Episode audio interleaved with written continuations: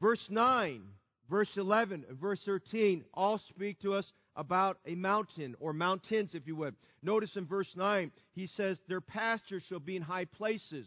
High places are talking about right at the top of the mountain there. He talks about in verse 11 about a mount, about mountains, and perhaps he's thinking about mountain ranges, and perhaps the Judean mountain ranges.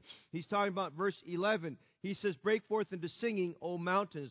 Mountains are majestic. If you're one who likes hiking or going to heights, mountains are majestic. Have you ever seen them being on the top, or you've taken a helicopter ride, you've been on a plane coming over them? Mountains are majestic. Mountains, for the most part, are steep. Mountains can be very challenging. Uh, mountains can be very inspiring. Mountains can also be very frightening, depending who you are and where you stand on the mountain. Mountains, the Lord speaks to us about mountains. There are about 249 times the Bible speaks about the mountains. We read about the mountains of the Lord. We read about God's people hiding themselves in mountains. Mountains are a place where God's people meet with God. We find that all throughout Scripture. Mountains are a place where God's people meet with God. We read about Moses going up to the top of Mount Sinai. And there for 40 days, Moses spent time with God. In the course of that, with the finger of God, God cut out two slabs of stone and wrote out for him the Ten Commandments. And so Mount, Moses was there on the mountain, and it was very evident he'd been on the mountain with God. Uh, Elijah issued a challenge to the prophets of Baal to meet him on Mount Carmel. We've spoken about that several times the last few weeks. Mount Carmel, which was overlooked the, the Mediterranean Sea. It was a beautiful place. It was kind of a place of retreat. The people went to a place of retreat and respite. It was a place where God's people would go. And Elijah issued a challenge there. He rebuilt some broken altars and he issued a challenge there. And the people met with God and God met with the people. He met them by fire.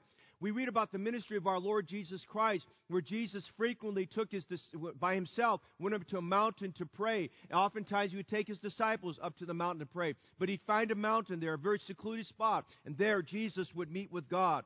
Uh, Jesus took Peter, James, and John up into a specific mountain. And there on that mountain, the Bible says he took them there specifically to pray, but it was there on that mountain that Jesus was transfigured. Mountains figuratively speak to us about a place where God's people meet with God. Mountains are also symbols of obstacles. They are symbols of obstacles. They represent the difficult challenges of life. They represent the impossible challenges of life. They are obstacles that are between victory and defeat, success and failure, gain or loss. Mountains, as we'll see this morning, are faith building opportunities.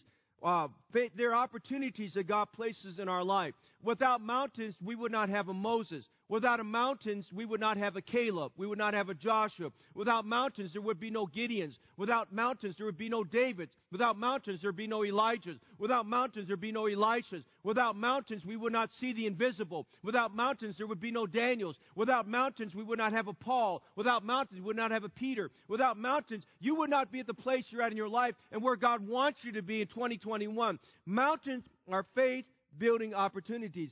But as we can imagine with me, the highest mountain in the world, perhaps Mount Everest, if you would. And you can look with me up at that steepness, and you can see those snow capped mountains.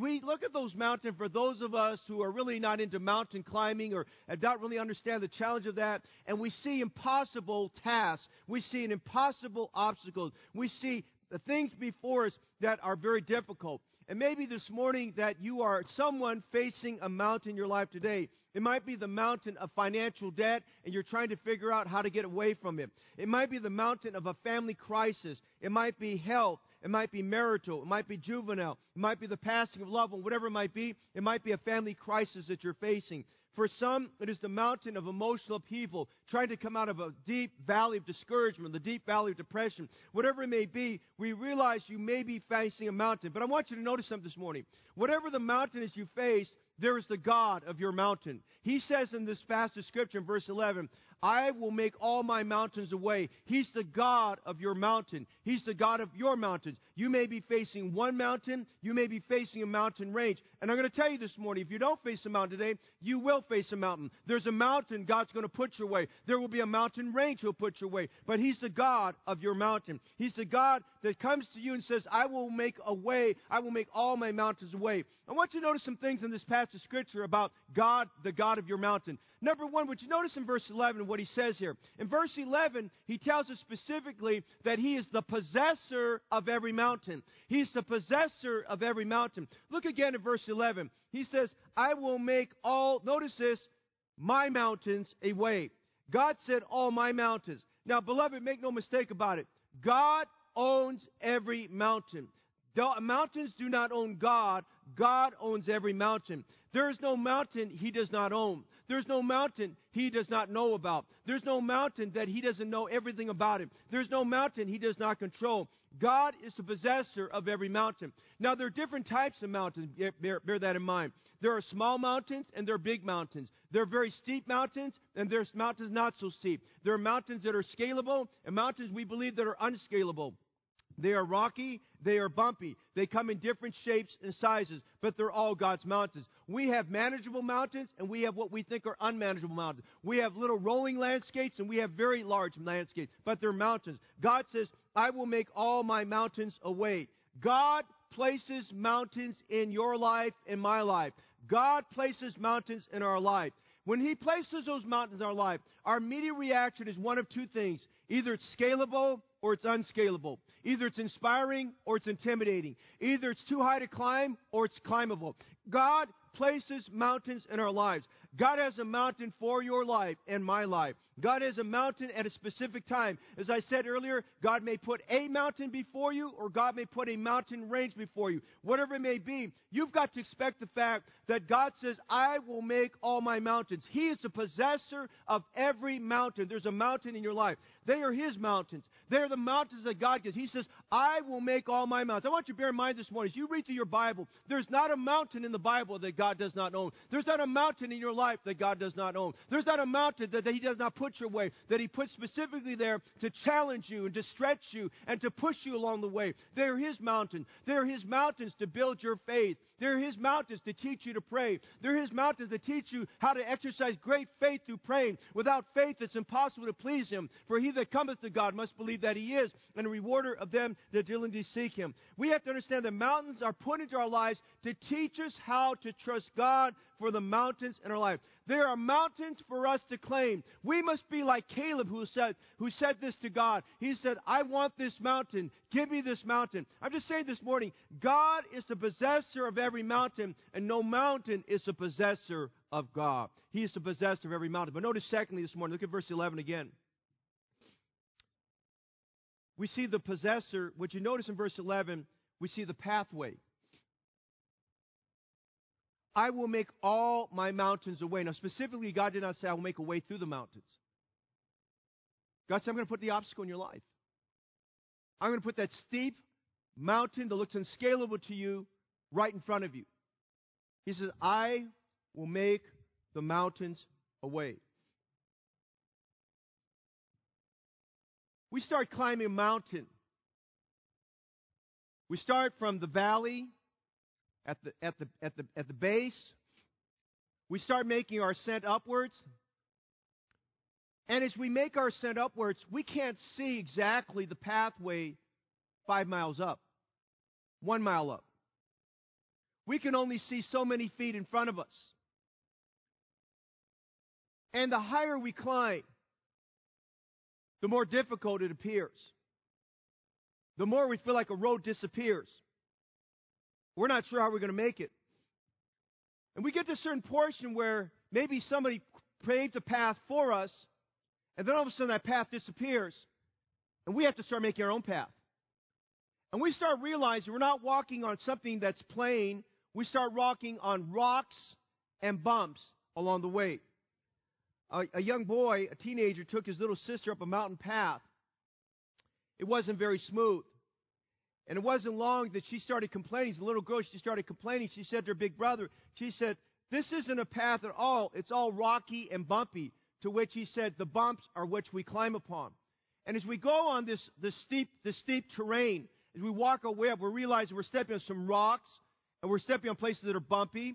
And it continues like that for a long way. And it gets a little bit difficult because if we're not careful, we could slip, we could fall, we could tumble down. If we don't get our footing right, we can get hurt, We could sprain our ankle. We could hurt our foot. I mean, a number of things could happen. But God said, I will make my mountain a way.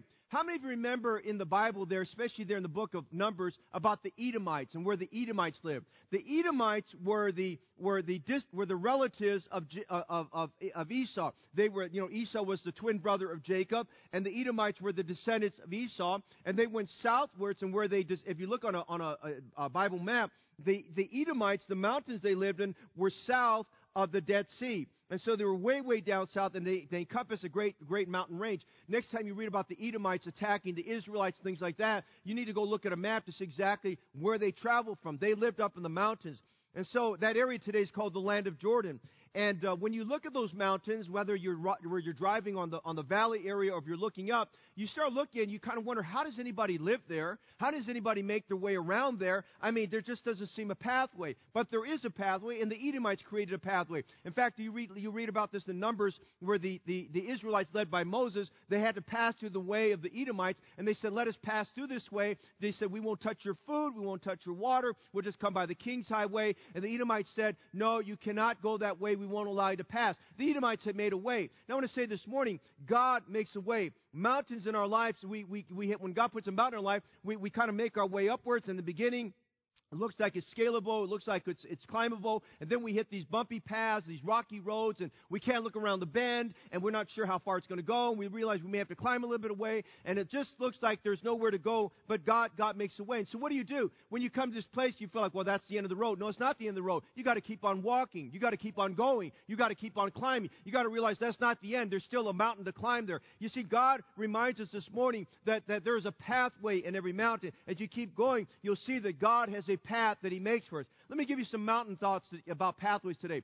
There is a pathway God gives us for the mountain of discouragement. There's a pathway God gives us for the mountain of discouragement. You remember the story there as we come out of 1 Kings 18 and we get into 1 Kings 19? We have the story there of Elijah having a wonderfully victorious moment over King Ahab and over Jezebel, how he defeated all the prophets of Baal, and how he made his way down Mount Carmel. He ran down that steep terrain, about 15, 16 miles. He ran down there as the rain was coming down. He outran the chariot that Ahab was in. As he got into town, there, uh, Ahab had gotten there finally with the chariot, and Ahab had told Jezebel everything happened. Jezebel had not witnessed the fire from heaven. She was not there to see the authority and the power of God. She was a very hateful woman. She was a woman that despised God, and she said, she threatened uh, Elijah's life and put a death warrant out and said, I'm going to take your life just like you took all my prophets.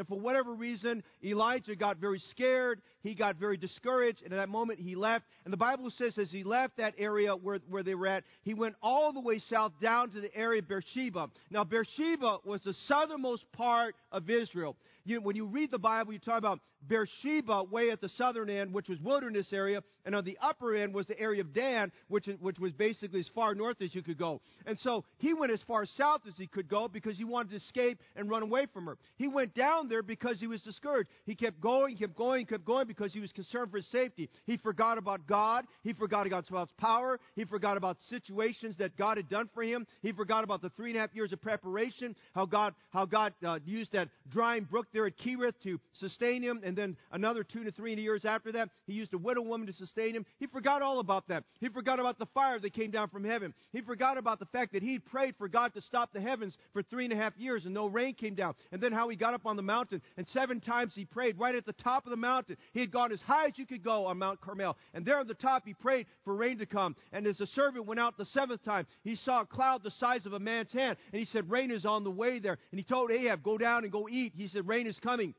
And so he forgot about all that. And now he's gone many, many hundreds of miles away to escape from Jezebel. Why? Because discouragement and fear became the mountain's life. It doesn't matter how big you are, and it doesn't matter how strong you think you are, and it doesn't matter how courageous you may think you are, and it doesn't matter how many wars you have fought. There comes a point in time where God knows there is a button in our life that He'll push, and He'll put that mountain of discouragement, that mountain of disillusionment, that mountain of fear in your life, that fear of the future, the fear of death, the fear fear of loss, the fear of the loss of a loved one, the fear of disease or sickness. That fear grips us, and all of a sudden our mortality becomes very, very real in front of our eyes. And we get like Elijah, where we feel like the great mountain we face in our life is this mountain of discouragement. Well, he's so discouraged that he just went into he went into this complete depressive mode. He wouldn't eat, he couldn't sleep. God had to wake him up. God had to feed him. God had to get him going. God gave him enough food. The Bible says he ate enough to eat to eat to sustain him for 40 days. But he wasn't finished traveling. He went all the way up to a mountain. And there in the mountain, his goal on that mountain was not like Moses to meet with God.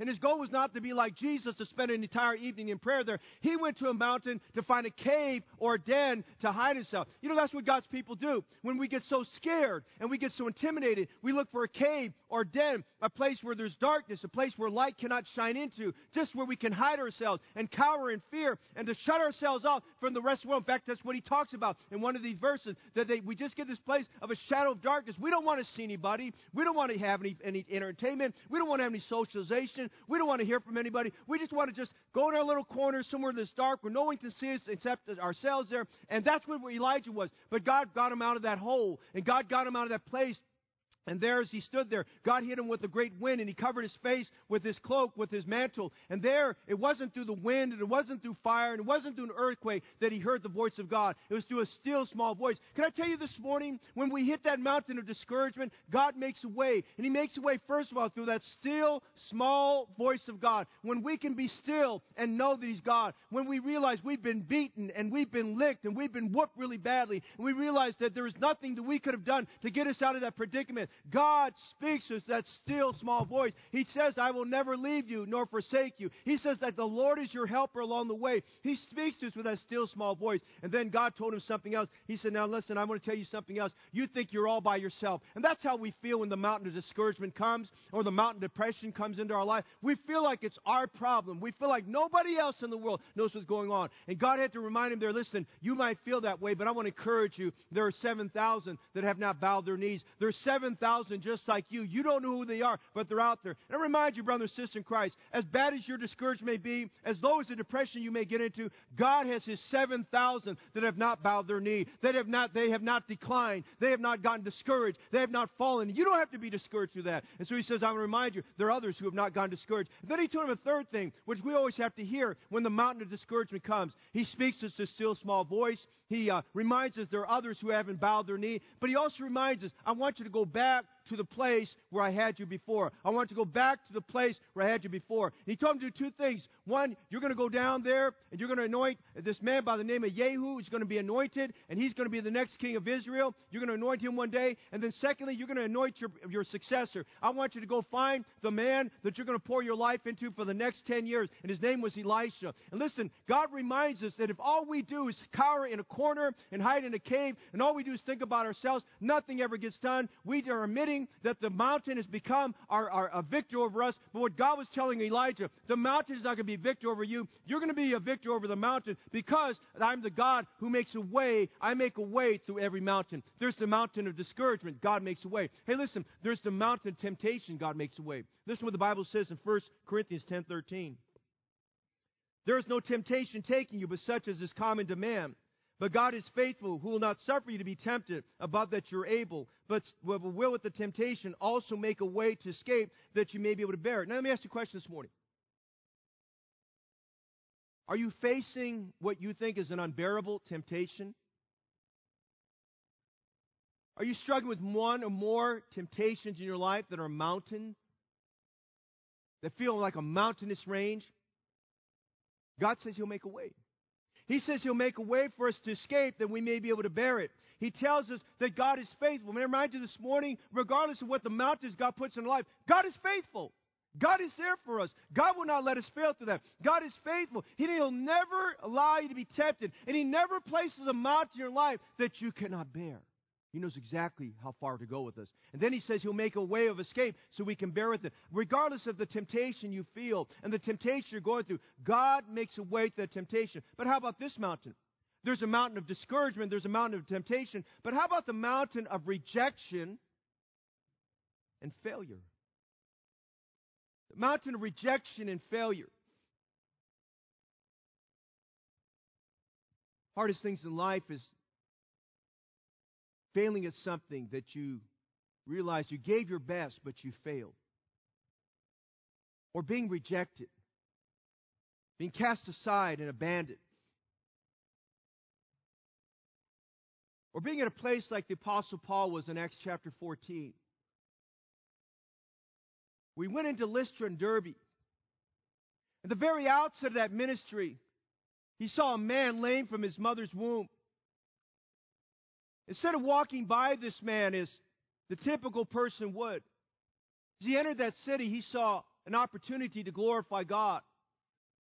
And through the power that God had given to Paul, Paul took that man by the hand. He spoke that man, and God healed that man. That man who never walked before, who had emaciated legs and basically was skin and bone. God gave strength to that man's feet, his ankles, and his calves, and his knees, and his thighs, and his hip. And this man leaped and jumped and walked with God. I mean, this man was healed by the Apostle Paul. And so great was that miraculous event that the people in the towns of Lystra and Derbe, they, they started to proclaim uh, Paul and, uh, and Barnabas as Ju- Jupiter and Mercurius. They started to name them Grecian gods. And they said, no, no, no, no, no. You don't, you don't give us flowers and you don't praise us and you don't honor us. You give the glory to God. You deflect everything back to the Lord. He says, give it to God. He says, don't, let, us give God the glory. God was the one that healed this man. We had nothing to do with it. We were just conduits that God used to help bring this about. And Paul says an opportunity where now he thought, well, man, this guy's got healed. We've got people's attention. Now I've got an audience to preach the word of God to him. But unbeknownst to Paul, that the Jews that were against him at Antioch Pisidia had made their way down. They made their way down to down from Antioch Pisidia down to Iconium. They followed him down to the Lystra and and they got all the other Jews riled up. And it's interesting how these men who were scorners and critical in spirit, they said all these evil things about Paul after he just just had done this. God used him to uh, do this great miracle on this lame man, and these people turned against Paul, and they became filled with vehement anger and vehement hate and wrathful hate. And they just thought he was the enemy of the Jews and the enemy of God. They just considered he was an evil worker and a seducer and all those kind of things. And they took Paul, they dragged him out of the city, Lystra and. As they did so, every one of those Jews, they grabbed a rock and they, they took those rocks. And we're not talking pebbles, we're talking big size, hand sized rocks. In some cases, people took a rock they would hold by two hands and they started pummeling Paul with those rocks. They were throwing rocks at him. Hey, what would you do when people, what do you do when people start throwing rocks at you? What do you do when they start throwing stones at you and bricks at you and rocks at you and bottles at you and tomatoes at you. What do you do when you realize you have been rejected, that you're not wanted, that you're not longed for, that you've been abandoned? And there Paul was by himself, even though there were a few disciples around him. Paul was there by himself, and his rock after rock after rock was being pummeled at him. He started to buckle. A rock would hit his knee, and he would buckle. A rock would hit his head, and he'd feel he'd start seeing stars in his eyes. And a rock would hit him again, and he'd start bleeding. And I'm convinced in my mind as we think about where he was at in Lystra Derbe, Paul sustained some broken bones. Paul may have even sustained a concussion, and Paul sustained some wounds and some bleeding there. And here the Bible says in Acts chapter 14, Paul had now had fallen to the ground, and they just they left him there. They kept stoning him till they thought he was dead. I mean, his mountain was a mountain of rejection and failure. But God made a way through that mountain. Because standing around him were a few of the disciples I think standing around him there was Barnabas that was, of course, that was there. And I believe that was there, that was there was Lois and Eunice and Timothy, some of the early disciples there from Derbe. And I think there were a few other people that were there that were disciples that got saved and were being discipled by the Apostle Paul. They stood around him. And listen, when God puts that mountain of rejection and failure in life, we've got to listen to the voice of God, but we've also got to listen to the voice of those who are along the way, who are brothers and sisters in Christ, who are trying to encourage us along the way. And I can imagine as Timothy was there and Lois was there and Eunice was there and Barnabas Barnabas there. They would say, Come on, Paul, get up. Come on, Paul, get up. Come on, Paul, don't stay there in that pool of blood. Come on, Paul, don't stay there with broken bones. You can get up. And Paul started to get up. And you know what God tells us to do when the, when the mountain of rejection, the mountain failure comes? He wants us to get up. Not only did he get up, he went right back to that same city. He went back to the people who hated him, the people rejected him, and he met them with the compassion of the Lord Jesus Christ. You know what God tells us to do when the mountain rejection comes? Our flesh tells us leave. Our flesh says you got to go away. Our flesh tells us to run. But the God of the mountain tells us this: Listen, you go back to your accusers, and you go back to those who hurt you, and you go back to those who reject you, and you let them know that God loves them, and you let them know that Jesus is in your heart, and you let them know that you forgive them, even as Christ has forgiven you. You go back that situation, do something great for God. Because you know what? He went there and he went back and preached the gospel to the same group of people. That's what the Apostle Paul did. I'm saying this morning, God makes a pathway for every mountain. Romans chapter 5 reminds of this. He says, Not only so, but we glory in tribulations also, knowing that tribulations worketh patience, and patience experience, and experience hope. But listen to this. And hope maketh not ashamed, because the love of God is shed abroad in our hearts by the Holy Ghost, which is given to us. Listen, God says, I will make a way, I will make all my mountains a way. There is the possessor of every mountain. There's the pathway for every mountain. Would you notice something else? Would you know the pasture on every mountain? Go back to Isaiah chapter 49 and notice these verses here. verse 9, God says, That thou mayest say to the prisoners, Go forth. To them that are in darkness, show yourselves. Prisoners, darkness, people facing mountains in their lives. People being trapped in failure and rejection and depression, discouragement, temptation.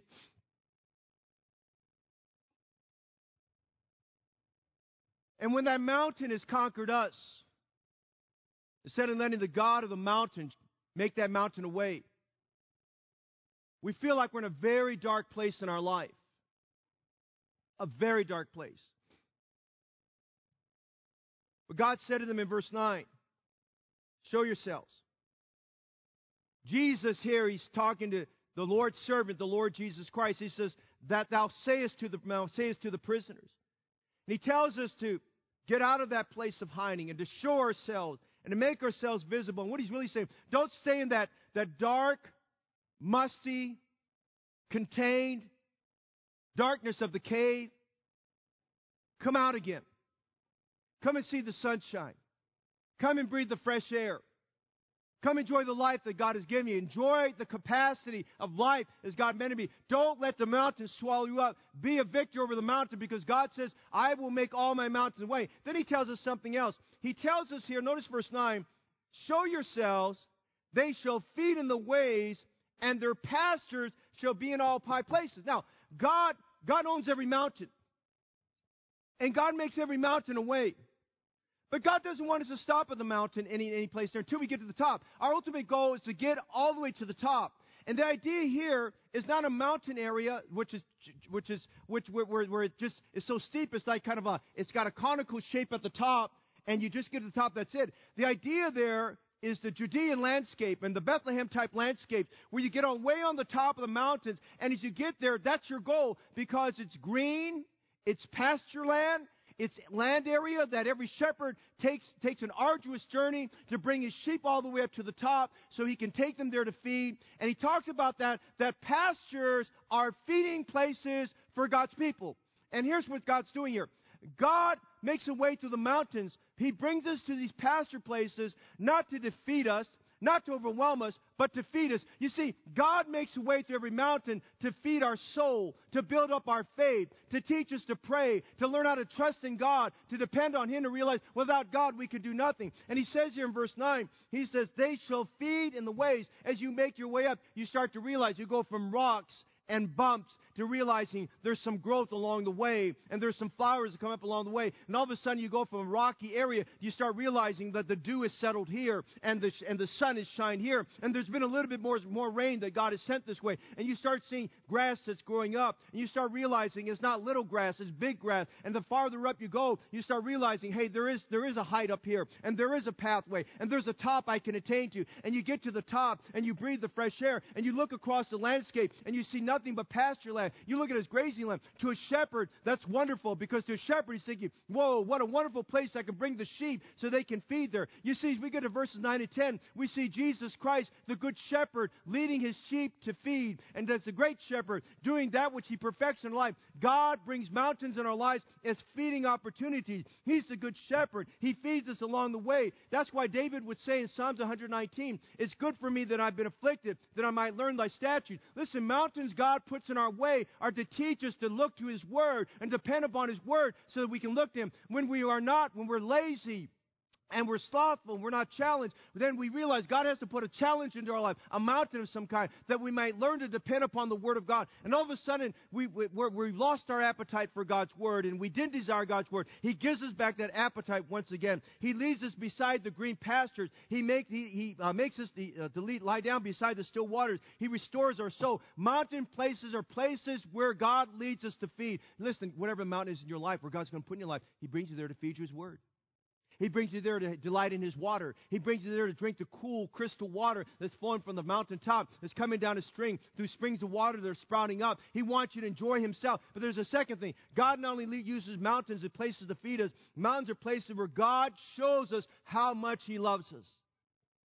If we're not very careful, we can be so busy and so overcome with ourselves and so overcome with our mountains, we forget God loves us. Look what He says later on in verse 10. They shall not hunger nor thirst, neither shall the heat nor sun smite them. For he that has mercy on them shall lead them. Even by the springs of water shall he guide them. There's no mountain in our lives that God places there to punish us. God places the mountain there to build us. God places that mountain there to lead us tenderly. That's what he says here. He says, He has mercy on us. He guides us to the springs of water. Why is God doing that? Well, sometimes God puts a mountain in our life because we get so busy and, frankly, so full of ourselves sometimes, we ignore our spiritual health. We ignore the fact that there, the vital signs of our spiritual life are showing that we haven't been in that place where we've enjoyed God. And so God puts a mountain in our life to make us climb, enlarge the capacity of our lungs through prayer, to get us to see the green pastures once again and delight in them. And He brings us to that place that we can just rest there and that He can show His mercy upon us. And as He shows His mercy upon us, that we realize how much God loves us. You see, sometimes as we ignore our spiritual health, we don't realize until God puts that mountain in our life that we've been feeding in the wrong places. We're not eating in the right pastures. We're in the wrong place. We're like a sheep that goes astray. The Bible says, all we like sheep have gone astray. We've turned every one of us to his own way.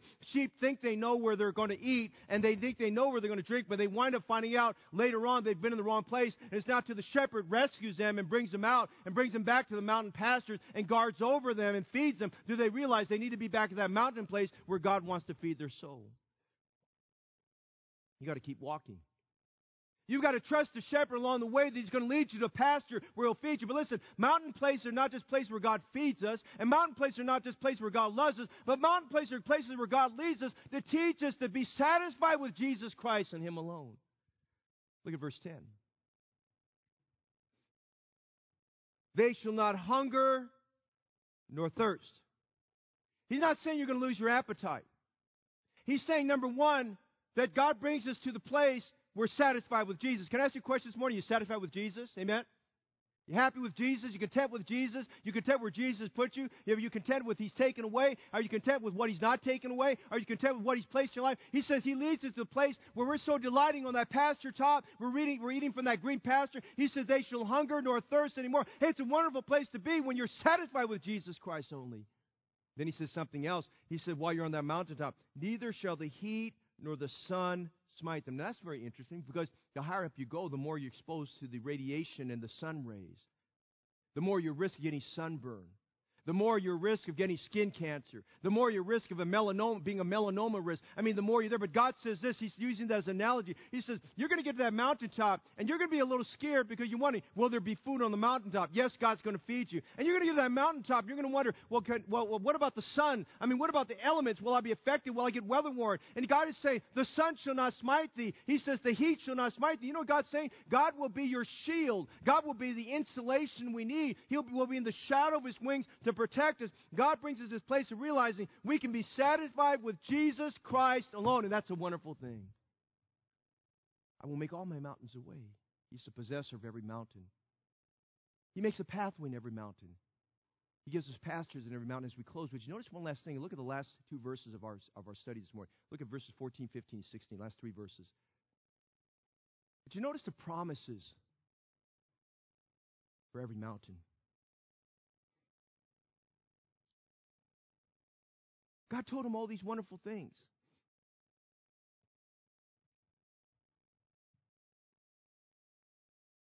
But his people were discouraged still. They still saw this mountain. To them, it looked unscalable. To them, it left a scar in their life. And in verse 14, God's people said, "But Zion said, The Lord has forsaken me. My Lord has forgotten me.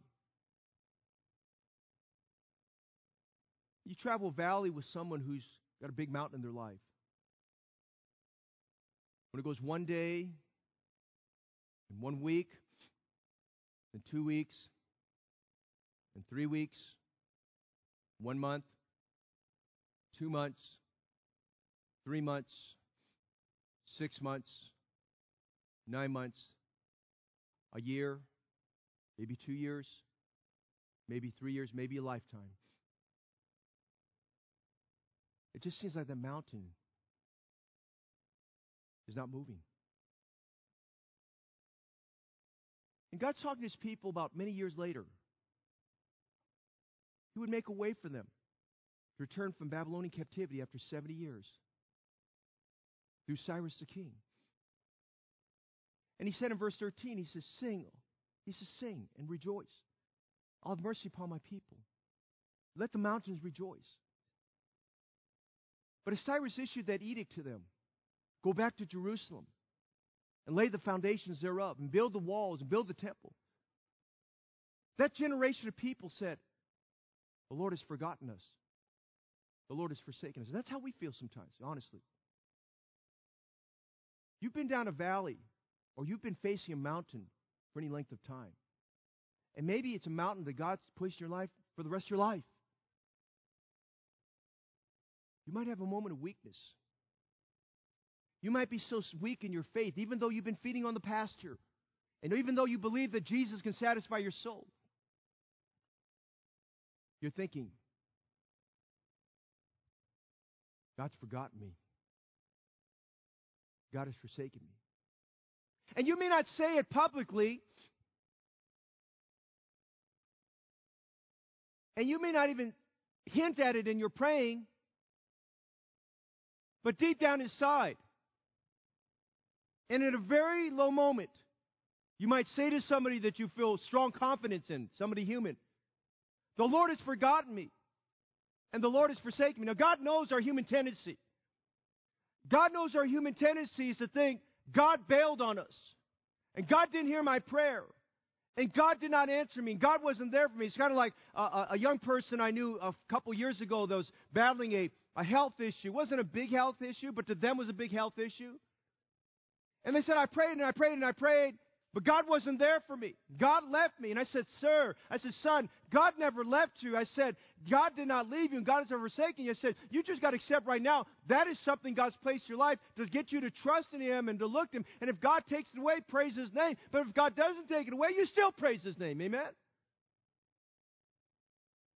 So God's people are discouraged. When it's your mountain, and your mountain range, you might be saying, The Lord has forgotten me, and the Lord has forsaken me. But God gives a promise. So notice in verses 14 and 15, 15 and 16, excuse me. God uses two very well, un, very understandable, and very um, two analogies that the people could identify with. Now, we would not necessarily identify with them, but they do. They did. And he said in verse 15, can a woman forget her sucking child that she should have compassion on the son of her womb? Now he answered their, their complaint and their discouragement with a question. A mother, a nursing mother, has a very unique God given bond with her child, child or children that only mother can have. A maternal instinct is strengthened and bonded during that time of nursing. And for the most part, as we read this question, the mother, a mother's love is so unique. There's no other love on earth like a mother's love. That's why a mother will stay up all night to help her child or do something for her children. Well, that's why a mother will get all stressed out if something's wrong with her child. Remember, young person this morning, you kind of wonder, you, you think, well, my, the way your mom is. Your mom is like she is because of the maternal instinct that's inbred in her through the bonding process. That's why she cares. That's why she's worried. That's why if you don't come home on time, she gets all stressed out. That's why if you're not eating the way you should, she gets stressed out. That's why if you go through the valley of a, of a health trial, that's why she gets all stressed out. Can a woman forget her sucking child? God is saying, listen, you, you Jewish women here, you understand the bonding process that you have maternally with your child. That as you bond with that child, you never forget that child. That child may run away. That child may betray you. That child may hurt you. But as a mother, you never hate your child. You love that child. As far as you're concerned, you'll do everything in your power for that child because you love that child very much. But God said this. Notice verse 15. He says, Can a woman forget her sucking child that she should have compassion on the son of her womb? But the Bible says, Yea, they may forget. And he says, Now as human as she, as, as strong as a maternal instinct is she's still human. She will forget. She's not going to have this child 24 7 on her mind. I mean, at critical moments she will, but there may be moments she'll just kind of ease off and forget about it. He says, now, a mother, a, a nursing mother might forget her child, but God says, I will never forget you. I will never forget you. Look at it again. They may forget, yet will I not forget thee. And God was saying, You may say I've forgotten you, but I never forget you. You're on the foremost of my mind. You're in the centerfold of my thought. I will never forget you. Then he uses another analogy. Look at verse 16. Behold, I have graven thee upon the palms of my hands. Thy walls are continually before me. Very intriguing verse.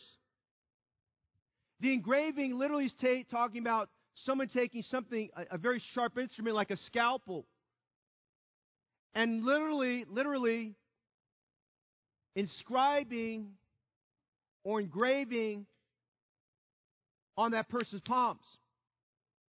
Now, the ancients, the ancients in those days, if there was a temple that meant a lot to them, they would take this, this sharp instrument and engrave a picture of that, in, of that, of that temple on their palms. So every time they looked at their palms, it reminded them of how much they loved the temple. The ancients would sometimes take a very sharp instrument of people they loved that were very dear to them, and they would inscribe them, their names, or even if they could, if they were capable, their faces on their hands. So on the palms of their hands, it was very well known that sometimes if you shake a hand or greet someone, if you look at their hands, you would say, Oh, there's something or someone they love very much because they've engraven it on their hands. You know, today the modern day thing would be kind of like a tattoo somebody puts on them, and this is not advocating tattoos, nor should be stretched that way to advocate tattoos. It's just say back in those days the people to as a as a reminder to them and to show their love for others, they would inscribe them on them. And I want to tell you this morning, the palms of God's hands has every one of our names, everything about us, about we're sinners saved by grace and Jesus died for us. On the palms of our hands are engraven the names and the faces of every one of us who are saved and born again. Amen. We're right there in the palms of his hands. And so he took an analogy that they understood, a metaphor that they understood very well. And he said, verse 16, Behold, I have graven thee upon the palms of my hands. Thy walls are continually before me. God says this, listen, you may say I've forsaken you, but look on my hands. I've not forsaken you. Look at my hands. I'm not forsaken. By the way, I'm reminded this morning that Jesus' hands were wounded when nails were pierced through his hands, when the nails were riven through his hands and through his feet. And that night of the resurrection, when he came to the disciples inside that upper room and he showed them the palms of their hands, those wounds spoke volume. Those were wounds for me and wounds for them and wounds for you. Listen, we are engraven on his hands. Does God forget us? No. Does God forsake us? No. We are written on the palms of his hand. He gives us the promise. You may say, I've forgotten you and I've, and I've forsaken you, but I've never forgotten you and I've never forsaken you. He says, listen, you are always on the foremost of my thoughts. You're always in my heart. Listen, God says, I will make all my mountains away. Whatever mountain is that God places in our life, He places there that we may feed on His pastures, that we may learn the pathway leads to the top that we may learn that we shall never hunger nor thirst, and the heat by day and the sun by day cannot smite us, and that we be reminded that in the insecurity of our hearts and the weakness of our moments, we realize that God never forgets us, and that we might remember that He's engraven us on the palms of His hands, and that we might remember that God is there for you and I when we face those times of mountains. To close this morning, I need to close. I want to close by give you a thought as we, we leave this passage. There's one mountain God doesn't want us to forget about, and one mountain that He placed in every life. That mountain's called Calvary. The mountain on Calvary where Jesus went. Was called Golgotha, which means the, the hill which is shaped like a skull. He ascended up that hill with a cross on his shoulders. And there on that cross, there on that mountain called Mount Calvary, Jesus was crucified. He bare our sins in his body on the tree. Through the mountain of Calvary, the cross that Jesus Christ died on, he made a way. He made a way. He says, I will make all my mountains a way. And if you look at verse 8, look at verse 8.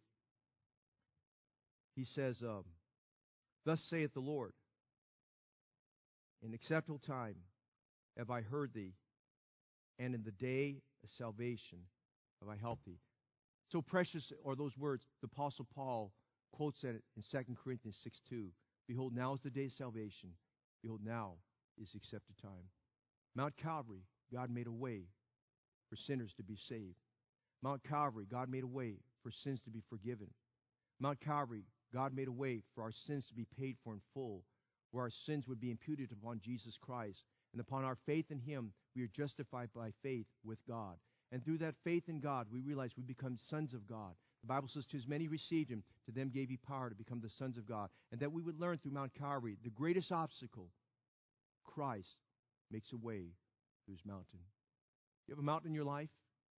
Discouragement, depression, temptation, rejection, failure, health trial, emotional trial, family trial, financial trial, personal trial, personal difficulty. Is that a mountain? Are you going through a mountain range right now? He makes a pathway. He gives us pastures. He gives us promises. He's the possessor.